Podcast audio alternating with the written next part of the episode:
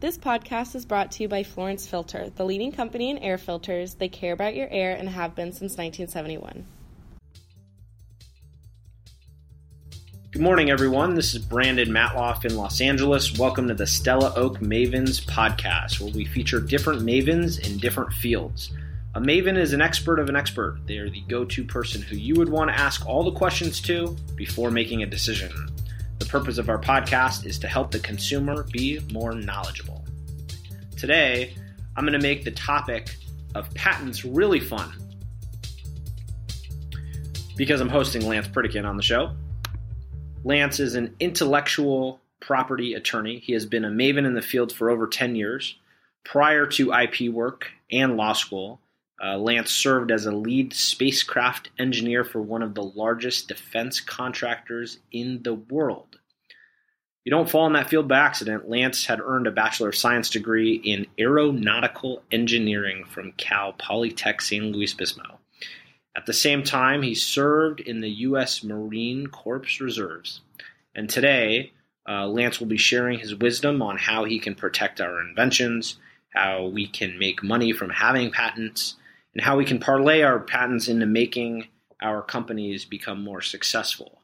Welcome, Lance. How are you doing? Great. So, Lance, All right, uh, ready to go. all right, great. Uh, did you always want to be a uh, patent attorney? Actually, no. Um, so uh, early on, I was actually uh, an engineer for ten years uh, in the aerospace field, and uh, I was doing some entrepreneurial work on the side, sort of moonlighting. And uh, I ended up uh, sitting across the table from attorneys in many cases, and I felt like, okay, uh, I wanted to learn more about uh, the patent side of things and how I could protect my own intellectual property uh, in those processes. So it sort of drew me into uh, the legal side of the field. That's interesting. So you were actually in meetings with IP lawyers, heard what they were saying, and you're like, I could do this, and I could probably be pretty good at it.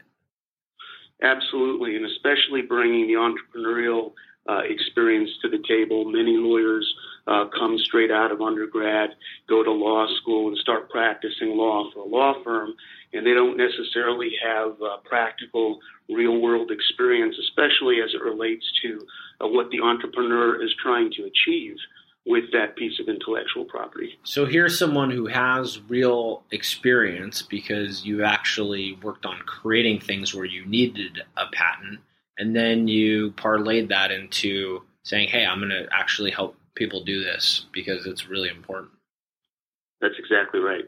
So, Lance, here's a situation you have a young business owner, they have an idea, or maybe there's an established uh, company with another idea. They're trying to earn as much as possible. They don't even know yet if their product will be a success. We're all busy, and the topic of patents isn't necessarily the first thing on our mind. When do we absolutely need one, and why?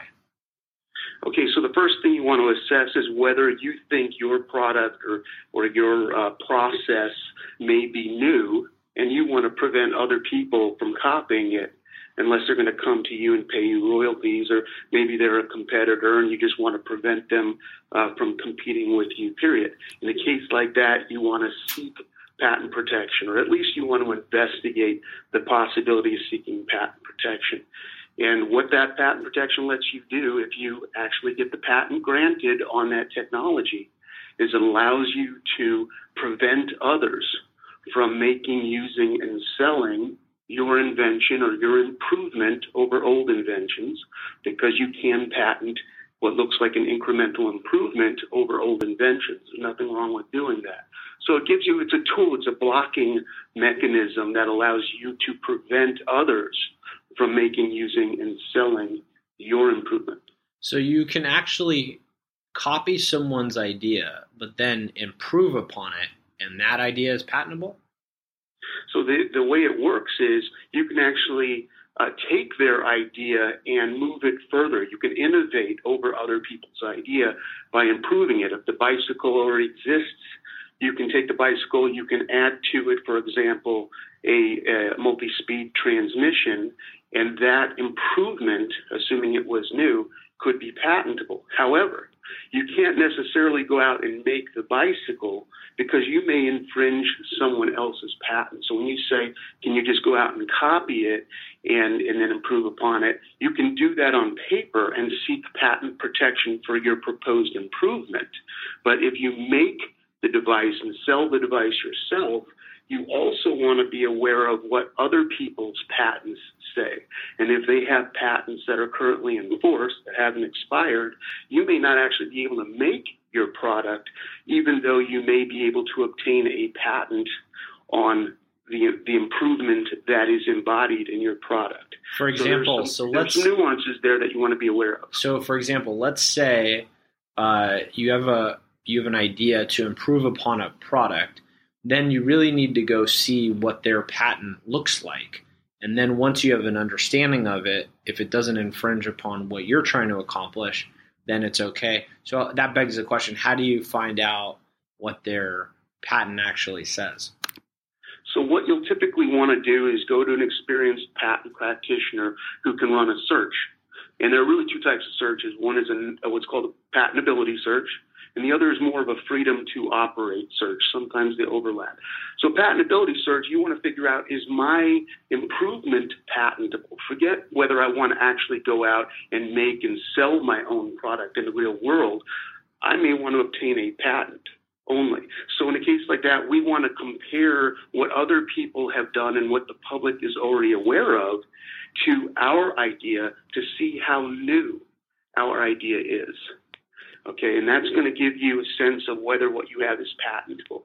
Now, if you're going to go out and make the product, I have many clients who aren't necessarily looking to patent their product. They may not think they even have an improvement, but they want to go out and make and sell and import the product, and they want to make sure they're not running afoul of somebody else's patent. So in a case like that, we'll, we'll run what's called a freedom to operate search. In that case, we're looking at other people's patents from the perspective not of whether our idea is new, but whether our product might infringe someone else's patent. If we find a patent like that during the search, we may be able to approach that third party, for example, and seek a licensing deal from them. We may be able to design around that third party patent. So there are a lot of strategies that sort of come up as we acquire more information. So you can actually work with somebody that already has a patent and do some type of licensing deal so that you can work on improving their product. Of course, they would have the choice to say, no, we're not going to do the licensing deal with you. And that's why they got the patent in the first place.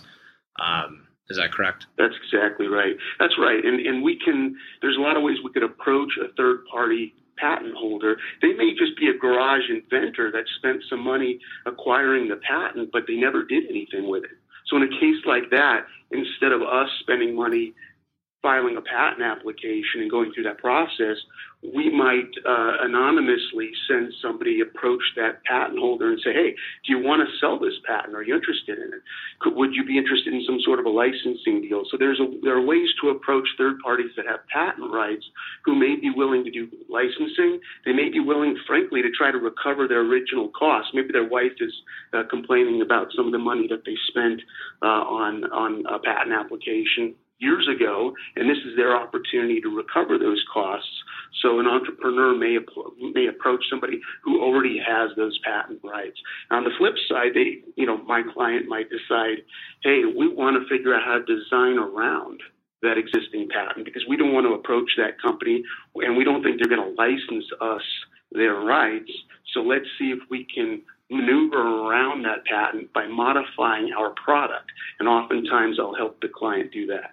Okay, so is there a certain time in the process of creating something that they should, or I guess the question would be, is there an efficient time in the creation of a new technology or improvement? Is there an efficient time that they should go seek out uh, a patent? Should they wait till it's done, their idea? Should they do it while they have the idea? Like, when's the appropriate time? When's the right. most so, efficient so time to go after it? That's a great question. So the, the appropriate time is you want to understand that an abstract concept is not patentable, first of all. So if you only have a concept for a car that drives 100 miles on a cup of water and you can't explain how the car could do that, then you're probably nowhere near ready to even talk to a to a patent attorney.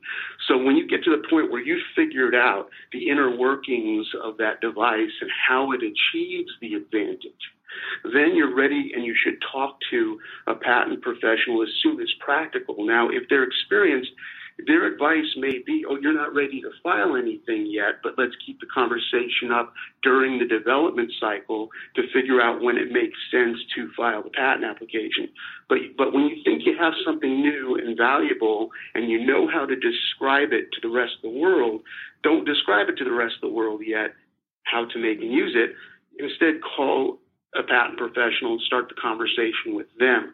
Um, the, one of the most important timeline issues is if you want to preserve and maximize your ability to acquire patent protection, you have to, or typically, you want to avoid publicly disclosing the invention or offering it for sale before you have a patent application already filed. That's a, those are critical deadlines that uh, apply to most countries. That if you publicly disclose the invention yesterday and you haven't you know, already uh, filed a patent application, uh, there's a good chance you may have blown your, your, your foreign rights at least. The U.S., we have a one year grace period between your earliest public disclosure and your ability to seek patent protection. But the U.S. is fairly unique in that regard. So again, these, these are some complicated issues. You want to go to a patent professional who's experienced, who can walk you through these issues and sort of figure out you know, what rights you, you may have lost, what rights you may be able to obtain, and really put you on the right track.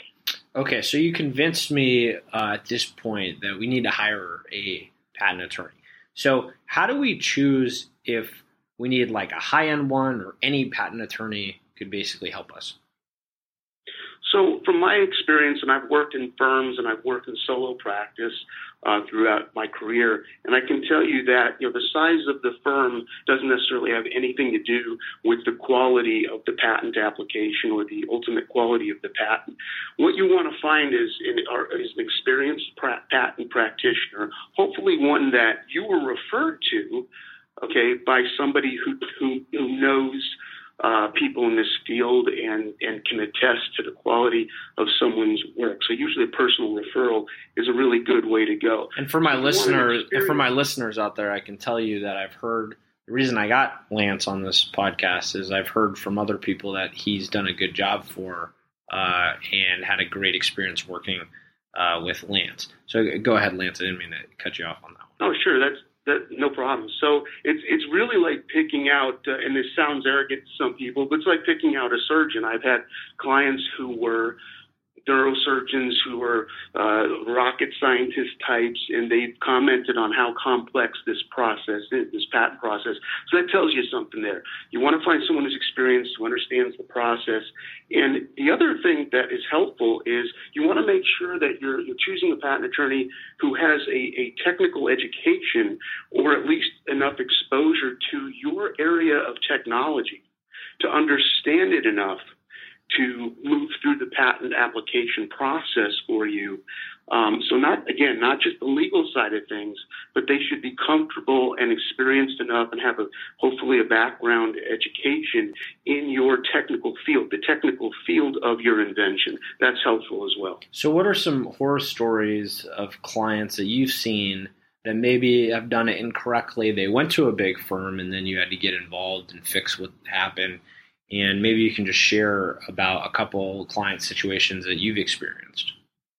Well, this isn't true of all big firms. I mean, it really depends on the firm, and more importantly, it depends on the the actual patent attorney that you're dealing with. But big firms have different pressures. So, a, a, a patent associate that's working in a big firm knows they typically have to bill a certain amount of billable hours by the end of the month. So, they have a very different pressure than somebody who may be in solo or small firm practice. And because of that, you know, they may not put as much time into uh, the nuances of drafting the patent application as somebody who's a small practitioner who has maybe large firm experience in the past. And so this is so nuanced. You want to make sure that whatever dollar you're spending on this process, and it's a somewhat expensive process, you want to make sure every dollar you're spending is going toward uh, uh, having somebody with experience who is is nuanced and and is, is applying attention to detail. So, can you share a uh, So- client story then? So uh, yes, I can. As a matter of fact, I, I have. Uh, there was one case where a firm came to me, or a client came to me uh, from a larger firm, and they had a patent application that actually had inadvertently gone expired. So we had to try to. We had to go ahead and revive the patent application. And in some cases, you're able to do that. It's again, there's some questions one way or the other, but that's very fact specific. We had to revive the application. We had to go back to the patent examiner at the patent office and really fix the application. There were a lot of problems with it, and you looked at it, and, and it, was they had put a lot of money into having the patent application prepared and filed, and yet it looked like it was you know, sort of uh, it, not a lot of time and care was taken in preparing the application, and so there was a lot of fixing that I had to do after the fact to, to get it back up to to par. We ended up getting U.S. patent, Chinese patent, and and uh, European uh, from that case, so that was a very good outcome. But it didn't start uh, so smoothly for them. So, how much more money not- did they have to spend uh, because they had to go through all that fixing, in a sense? So they put approximately twenty to thirty thousand dollars into a poorly written and initially poorly prosecuted uh, patent application in the beginning before it got to me.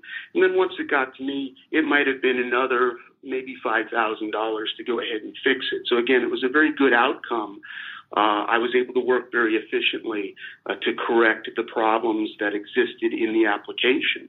But it's it's difficult once the application is filed. So you want to choose a good, trusted patent attorney uh, uh, in the beginning So, who's if going they to draft the application properly. so they spent around thirty to forty thousand to do this whole thing. What would it have cost if they just went to you from the get go? I estimate that in that case, we would have gotten that application probably allowed for about twelve thousand. So Wow. just just a fraction of the dollar, you know, on the dollar there. Yeah, Cents 75 percent less. It's pretty pretty good result right there. All right, so uh, this this next section I, I always love to to call this uh, rapid fire time, and I love rapid fire uh, for many reasons. But basically, it throws the interviewee on a curveball, so you can't think too much about your answer, and we have to hear your uh, gut reactions to. Uh, the different topics around life and patents and everything you're interested. in. So, Lance, how did you learn all this stuff? How did you get a passion for uh, patents? uh, by doing it. You know, it, it's just uh, just a matter of uh, being exposed to it and understanding the importance of protecting. When you when you create something, it, it's important to know that your creation is being protected in some way. And I knew that because I was sitting on the other side of the table, so I had that same experience that my clients have. Awesome. So in this rapid fire section, I always try to keep these answers to like a one sentence or a couple word answers. Oh, that so was Lance, three words. so let's, I just want you to keep playing on on this one. So Lance, um, I read somewhere that you were the recipient of the California Excellent for the Future Award, the highest grade you could possibly get for patent application drafting. Now, are you just showing off, or are you really that good? Well, that was in law school, so that admittedly that was 10 years ago. But I look at it as uh, every time I file a patent application, I'm working to achieve that standard for that client. In your spare time, you're a private pilot. Is there everything in your life that you do? Is it technical in nature like this? I've always loved technology, and I've been flying with my dad since uh, since I was a kid. Gotcha. That's awesome. When you buy something like a watch, uh, do you want to know that it works, or are you the kind of person that wants to know how it works? And is that the reason you're good at your job because you like the technical nature of knowing how things work? You know, from the very beginning, I was always the kid who, took things apart to figure out uh, how they worked, even if uh, I couldn't always put them back together. I always tried to do that, but I could never put them back together. That wasn't my forte. Uh. Lori from uh, Shark Tank has all these patents. You know, they always talk about that. Uh, are they worth any money? Why does she have? Why do they have make such a big deal out of having 50 patents?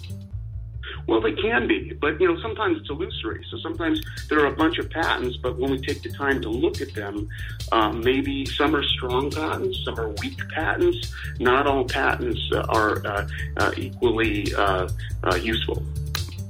Thanks for playing rapid fire, Lance. Uh. So, just to segue back into some content, how does someone actually get a patent? Like, what's the what's the actual process? Well, so usually the recommendation is to do a preliminary patentability search first before you start spending any major money on drafting the application. So we want to get an idea of, you know, what other patents and patent applications are out there that may render our technology um, unpatentable. So we go, we go, we look at that first, and it helps us decide what aspects of our invention are or are not patentable. Okay, from there, then we look to file a patent application. Okay, it's important to remember that you're not filing a patent. That's a misnomer. You'll hear people say that. You don't file a patent. You file a patent application with whichever government body is in the territory you're seeking protection in. And uh, so that's the next step is we prepare the patent application. Third step is we file the patent application wherever you want to seek protection, whether it's in the U.S., Europe, Australia, Canada, so forth. Um, and then there's a period where we have to respond to what are called office actions. So the patent examiner in the patent office, in the government patent office, they start looking at your patent application. They decide whether they think this is patentable and, and warrants uh, being granted a patent or not. And we have an opportunity to respond through argumentation and negotiation with the patent examiner to try to persuade them to grant the patent. There's never a guarantee that you're going to get a patent and you have to account for that in your business model. But that's that's the process. And then in the end, if you're granted the patent, um, you may have to pay what are called maintenance fees or renewals during the term or during the life of the patent in order to keep the patent alive. That's quite a process. What is the time like the time frame? Three months, six months, a year? Like if you're just starting a new technology from start to finish, what's the time frame like? So on average, you know, you're looking at a year and a half to three years between filing the application and hopefully getting the patent granted.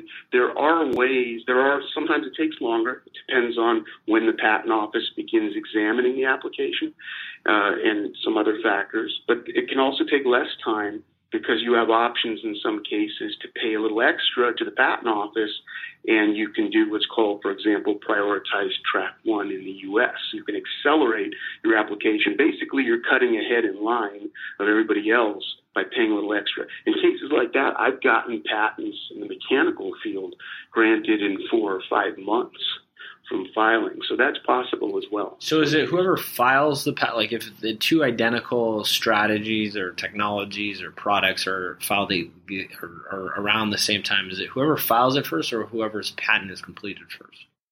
That's correct. So it's it, the U.S. is just like every other patent system in the world. It's a first to file system. So it's always a race to the patent office. The first legitimate inventor might be on two different sides of the country. And so they're not copying each other, but they legitimately, independently invented the same thing.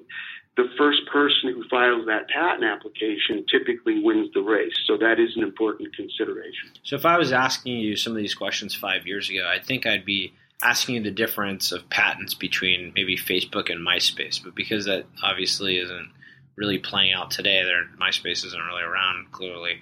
Uh, today, I think I'll go with like Uber and Lyft, right? Let's just take those two companies. So they seem to be doing the same service. They both have an app. Like, what's the really the difference in any, if there is one, uh, in a patent technology for both those companies? And they both well, kind of do the same thing. So one started before right. the other, right? So how, how does that play out?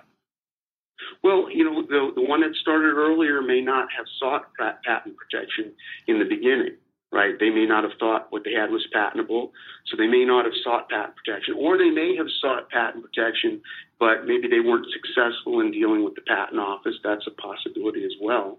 The third possibility is the first person or the first company to start this process and, and use that business method, uh, maybe they did acquire a patent, but then at some point that patent was invalidated in some way, right? Because that can happen. And even though you get a patent, you know, there third parties can sometimes challenge the validity of that patent. You have the presumption of validity if you're a patent owner. It's presumed that your patent is valid. But so there, there's a lot of different details in there, are a lot of different facts that may dictate whether the first player, the first one out there in the market, could actually have a patent or even enforce it against later comers. So if you have a patent and uh, you're maybe first to the market to have this patent, but you know that other once it's created and once people see this product, other people are going to improve upon it. Is there a way to parlay that into uh, really having a like maybe the strategy is really you want to create a bunch of licensing revenues coming in rather than continuously develop developing the uh, technology for that. So is there a strategy involved with that? Well, that has a lot to do with how you draft the first set of patent applications in the beginning. So you want uh, to have a lot of broad coverage and then various more narrow pieces of coverage when you're drafting a patent application. So there are ways to put what are called patent claims in a single patent application that define the invention in multiple ways and in, multiple scopes. So if you have some really broad claims in your patent, it, it may not matter what someone else does to improve upon your core invention. They may still be stepping on your patent by actually selling their product. So even though they improved upon your bicycle, if you still have the patent on two wheels, a frame, handlebars, and a seat, then it doesn't matter what they add to that they're going to be stepping on your patent, so they have to come to you for a license. Otherwise, they're risking infringing your patent. So you want a, a patent portfolio that you develop that has patent claims of various scopes and that define the invention in different ways. That's the best strategy. I like that. So the intent from the beginning is not necessarily to have the best product. Maybe it's just to have the best patent that you can ultimately parlay that into to different businesses. Have you had a client uh, go through that process, or maybe even you could explain like what the biggest patent deal that maybe you worked on, and how did you get the client? Surely you weren't like the first one to meet that person, or you weren't the first one to the party, but why did they come to you? And uh, what maybe you should share the biggest story that you've had in, in success in working with your clients. Right. So, so I have uh, I get a lot of clients from other clients. Okay, so that that's the ultimate compliment, obviously. So, um, and that that happens in a lot of cases. But I've also um, met mentors along the way, uh, older patent practitioners that were at the end of their career, and so many of my larger clients I also acquired uh, that way. And so, you know, one of the things that I enjoy more than anything is is a uh, an international patent portfolio, not just U.S. coverage, but helping the client manage uh, a portfolio of patents that stretches, you know, 10 different countries, five different technologies, and that sort of thing, and mapping out what is the competitor doing. And I can't get into too much detail in this particular case, but you can sort of map out what's the competitor doing and what coverage do we have in that territory that allows us to come knocking on their on, on their door and saying, hey, look, you know, you got to come to the table and talk to us, otherwise we're going to have a problem here. And so patent protection gives you that leverage, especially when you have a case where you have international patent portfolio with multiple patents in multiple countries for multiple technologies. And that's something I've dealt with in the past and I, I really enjoy quite a bit. That's awesome. This next section, I just call it mistakes and re- regrets. Um, it gives us a uh, chance for you to connect with the listeners. You know, as we wrap up, we always find that our listeners want to have the ability to really connect with the person that I'm doing the interview with. And to realize, you know, we're all human, but we want to learn from one another. So, Lance, what's the biggest either mistake or regret that you've had in your career? The biggest mistake or, or regret, that's, uh, this, this feels like a job interview. Um, I, I, would say, uh, um, you know, it's it's it's it's hard for me to come up with anything because the way I tend to do things is I come across you know whatever opportunities present themselves, even if they seem like mistakes in the beginning, and a lot of times that's just the door that opens up, and I'm kind of the kind of guy that just runs through that door and kind of looks at what's on the other side and, and see if I can parlay that opportunity. So everything that may in the past have seemed like a mistake to me at the time, inevitably now I remember as being a very positive thing. So it's hard for me to even uh, draw from uh, from anything that I would consider a mistake. Well, that's a good source of experience, and to know that you've taken on clients of all sizes and you really haven't regretted that, and that it, you've kind of looked for the opportunity. It's probably the right mindset uh, to have. You know, uh, before we finish up, is there anything else uh, that you would like to share today? Well, you know that those I think we've covered a lot of ground there. Uh, one of the most important things that people can remember as they're starting to develop a new product, and they might want to seek patent protection for that product, is to what to do what I call maintain unity of ownership and control of the technology. So if you're bringing other people in to the, the process and they may become joint inventors, whether intentionally or unintentionally, you want to make sure that you're always controlling whatever they come up with, right? If you're hiring them to come in as a consultant, a developer, partner, whatever, whatever they may improve over your core invention, you want to make sure those improvements fall back into the same pot and that you own the pot. So you again, you want to make sure that when you're dealing with other people, go to an experienced patent practitioner and make sure that they're counseling you about uh, uh, how you're dealing in writing with these other parties. That makes a lot of sense, especially as you grow with more partners and more company lines together. It wouldn't be a, a great uh, podcast, Lance, unless I give my listeners a place to follow up and learn more. Is there um, a certain online resource that's good for people to look at from a first glance, and when uh, and how should someone contact you directly? Sure. So I can always be uh, contacted uh, by email. Uh, my website is www.pritikinlaw.com. That's P R I T I K I N law.com. My phone number, and anybody can call me anytime, It's 310-876-1771. Great. And then who's the ideal client for you or when should someone come to you directly? So I have clients who are from garage inventors all the way up to publicly traded companies. And so if you're uh, you know in the process of developing a new technology or you think you have an idea that may be patentable, you know, I don't charge for 5-minute phone calls for initial consultations. Give me a call, let's talk through it a little bit and maybe you walk away and decide, "Hey, just saved me from spending any money at all. Or maybe there's something there for you and it makes sense for you to pursue patent protection. So um, I really enjoy the uh, small companies that are startups. Uh, and I like the garage inventors also with uh, with some really cool ideas that they you know maybe they want to go on Shark Tank one day. thank you, thank you, Lance, for that. Thank and thank you for your time today. I really enjoyed it, and I can't wait to file my next uh, patent. This is uh, Brandon Matloff, and this has been a Stella Oak Mavens production. We empower you, the listener, to take control of your life.